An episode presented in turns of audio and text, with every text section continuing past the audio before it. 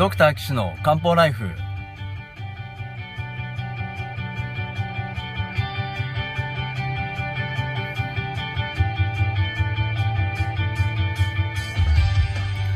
ポッドキャストドクター岸の漢方ライフは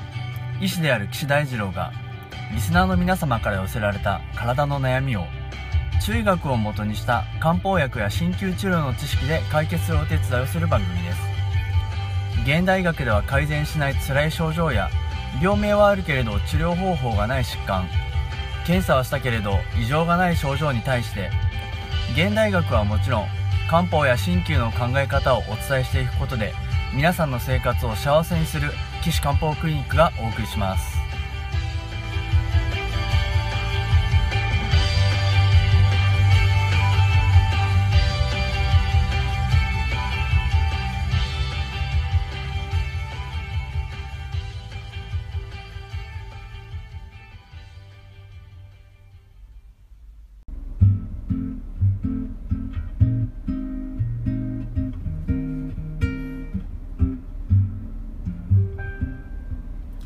皆さんこんにちは。ドクター岸の漢方ライフ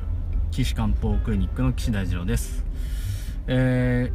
ー今回は第62回ですね。えよろしくお願いします。ということで前回から90歳の女性の方のお通じのお悩みについてね、えー取り組んでいる次第ですが、まあ、今回はそれの中学的な面をお話ししたいなと思いますのでよろしくお願いします、えー皆さんお通じいかがですかね？まあねあの普通に出てる人にとってはねまあ何のことかさっぱりわかんないんですけれどもやっぱりあのお悩みの方は本当にお悩みでしてねあのーすごいそれにこう何て言うのかな気が向いちゃうんですね。常にね。うん言い方悪いかもしれませんけど縛られちゃうみたいなね。まあでもそういうことを薬とか針でね解消してあげ解消できるとそのその人はその縛りが取れて心とか気持ちとか、まあ、魂が、まあ、フリーダムになフリーになってですねやりたいことできるとか前向きになれたりとか、まあ、そういったことが、あのーついてきますんでねまああの結構その便秘をその、まあ、簡単っていうかまあ皆さんよく見る症状なので、まあ、自分で対応するなんていう方も多いと思うんですけれどもあのやっぱりこれね専門家に聞くのが一番いいですね。うん、場合によるとその病気が隠れてたりとかすることもありますんで特にその毎年皆さんあの健康診断で便の検査しませんか？ね便検便っていうんですか？まあまあ、まあ、検便っては言いませんけどあのあれ便の中に血液が混ざってないかどうかっていう話検査してるんですね。でなんでかっていうと大腸がんなんですよ。で大腸がんっていうのは大腸の表面にの粘膜の細胞がまあ何かのきっかけに異常増殖をしてしまってでこう膨らんでしまうそういう病気ですよね。でがんの表面ってあのちょっと脆いんであの便が通ると傷ついて血が混ざりやすいんですね。なのであの便の中に血液が混ざってないかどうか詳しい検査をするわけなんですよ。ねなただむやみやたらと検査してるわけじゃないですね。なのであの便の中に血液が入ってた場合にはどっからか血が出てる可能性が高いよなっていうことでそこから先また詳しい話検査をするわけなんですね。なのであの病気を疑う第一歩なんですよ。めっちゃ大事なんでねあのなんだうんこかとかねバカにしないで。最近あの日本人はやっぱりね食事が西洋化しててあの大腸がんの方増えてますんであのぜひあの検査をねすることをお勧めいたします。という私も必ずやっておりますね。便持っていくだけだって簡単ですからね。うん。はい。さてということでですね。えー今日はその90歳の女性の方で大王肝臓糖を飲んでも便秘がで便が出なくなりましたっていう人のねあのー、お話をしたいなと思います。えっとこの方はどういう症状があるかというとですね便が硬い。はい。これ前回も申し上げました。であとは夜中のお手洗いが2件2回あるんですね。えー、あとは冷え性で安価を使ってると。目がぼやっとしてきた、えー、っていうのがあります。で今から申し上げるのはない症状ですけれどもあの腹痛とか吐き気とか食欲不振あとは下痢あとは寝れないとか寝汗とかイライラとか、まあ、そういうのはないようですね。ほてりとかそういうのもないようですがどうもこの人あれですね。どうも長寿会の会長をしてるんですって。ほいであーなんかいろんな人がいろんなこと言ってなんかこう会長だからっていうんでめんどくさいいやめんどくさいって言い方すると失礼ですけどいろいろトラブルがあるみたいですね。気を使って大変ですよね。ああなるほど。そうすると気を使いますよね。気がね減っちゃいますよね。はい。そうするとあのー、イライラとかがあるとですねあのー、気を消耗します。はい。で気を消耗すると年齢のこともあって多分あの肝の具合が悪くなるんですね。肝の機能がイライラしちゃうんですよ。肝気が。熱持っちゃう。そうすると肝は血を増するところなので肝を血液を溜めておくところなのであの血液が消耗しちゃうんですね。で血液消耗しちゃうとまああの寝つきが悪かったりお肌がガサガサになったりうーん髪の毛が細くなったり切れやすくなったりとかもあるんですけどあと目が見えにくくなってきたりとかあのー、血液は潤すのをあのー、担当潤す作用があるのでお肌がカサカサしたりまあ便も乾燥するんですね。まあ、目も乾いてきたりします。ですからあのー、多分この人えっとそういうイライラとか多分性格もそういうイライラする性格なのかな？わかんないですけどね。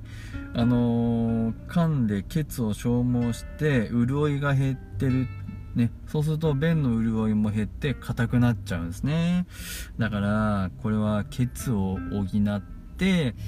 血を補いながら便を柔らかくあの潤してあげるといいですね。便も潤してあげるといいですね。そういう治療法をするんですよね。中医学は面白いですね。で他には冷え性があって夜中おトイレに2回行くんですね。ってことはやっぱりその90歳ですからやっぱりその五臓六腑のうちの腎がですね弱ってますね。しかも冷え性があるから腎陽虚ですよね。で腎は二便を司るって言っておしっことおつ便うんちをあのー、出具合を調整する働きがあるもんですからやっぱり腎が虚してくるとあの、便秘になりやすいですよね、えー、ですからそういうところも具合悪そうかなというのもあります。そうすると治療としては体全体で、えっと、潤血を補いながら潤していってしかも腎を補いながら温めてあげる治療すると良さそうですね。なので大王肝臓糖はうーんまあ肝臓は温める温めないあ一応遮肝臓でね作作っているとどっちかというと温める方になりますけど普通の肝臓乾かしただけの肝臓で作るとうん温める力はないし大王は冷やす方なので、まあ、冷えちゃうんですね。まあでもこれねあの一理あるなと思うのは体の中の例えばそのこの人はあの体重が減ったっていうんで陰虚があるかもしれないですね。で陰が減ってくるとえっと、体の中で陰っていうのは冷やす働きがあるので冷やす働きがあるものが減るっていうことは相対的に温まっちゃうんですね。でもこれはねほてりになっちゃうんですよね。でほてっちゃってえー、陰虚でほてっちゃった熱を取るのにまあちょっとダイオを使うっていうのはいいと思うんですけどダイオは実熱を取る方なので虚熱じゃないですね。あまあちょっとあんまり大王肝臓糖はあの病名投与でしょうね。えー、あんまりこの人の病態に合ってないと思いますからあの使う薬といえばあれとあれを組み合わせてね治療するといいのかなと。腎陽虚。温める薬と血虚を補いながらあのー、便を出してあげるようなそんな薬にするのが妥当ですと思います。ね。あねこの人ホテルはないんでやっぱり陰虚っていうよりも陽虚の方が強いんでしょうね。冷えもありますしね。うん。そうするときっとこう40キロで痩せてシワシワで色白でベロもちっちゃくてこう裂紋っていうかこう溝っていうかがいっぱいあって、えー、ちっちゃい細いベロみたいな感じになってる可能性高いかな。まあ見ないと分かんないですけどね。うん。そんな感じで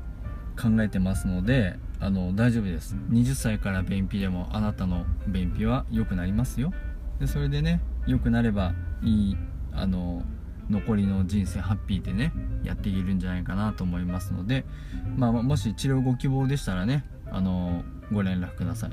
えーと、岸漢方クリニックはですね群馬県高崎市にあるんですけど新幹線でも来れますし駅から歩いて5分のマンションでやってますのであのー、ま、比較的移動しても移動できるような体調の人であればどなど,、まあ、どなたでもねあの受付します。えー、まあ、ホームページ見てもらうとね場所なんかも載ってますんであのー、ここのポッドキャストへの質問なんかもねあのお問い合わせフォームから受け付けてますから、まあ、あのホームページまずご覧になってみてください、えー、ホームページの URL は高崎漢方人道 .com です。takasaki- kanpo.jimdo.com です、えー、そこのお問い合わせフォームから連絡いただければなと思います。まああのホームページでお問い合わせるだけじゃなくてまあ、一応そこに顔写真とか一応出てるんでねなんとなくわかると思うんですけど、まあ、実際に見てみたいと。あのどんなあお話ししてんのかなっていう方は僕の勉強会ね市民講座みたいな感じで月に1回無料でやってますんであのそちらに顔出していただいてもいいと思います。群馬県は高崎市の村中町にあります NPO 法人じゃんけんぽんさんの寄り合い所でね月に第1金曜日の1時半から午後1時半からあだいたい2時間ぐらいねあのやってますのであのぜひいらしてください。お灸の体験とかね個別相談なんかもやってますのであのぜひどうぞということでどうだったでしょうか？90歳の女性の方の便秘をね取り上げさせていただいたわけなんですがえっ、ー、とこんなね方でもいろんなやり方がありますので是非漢方治療をやってみてください。ということで皆さんまたお会いしましょう。さようなら。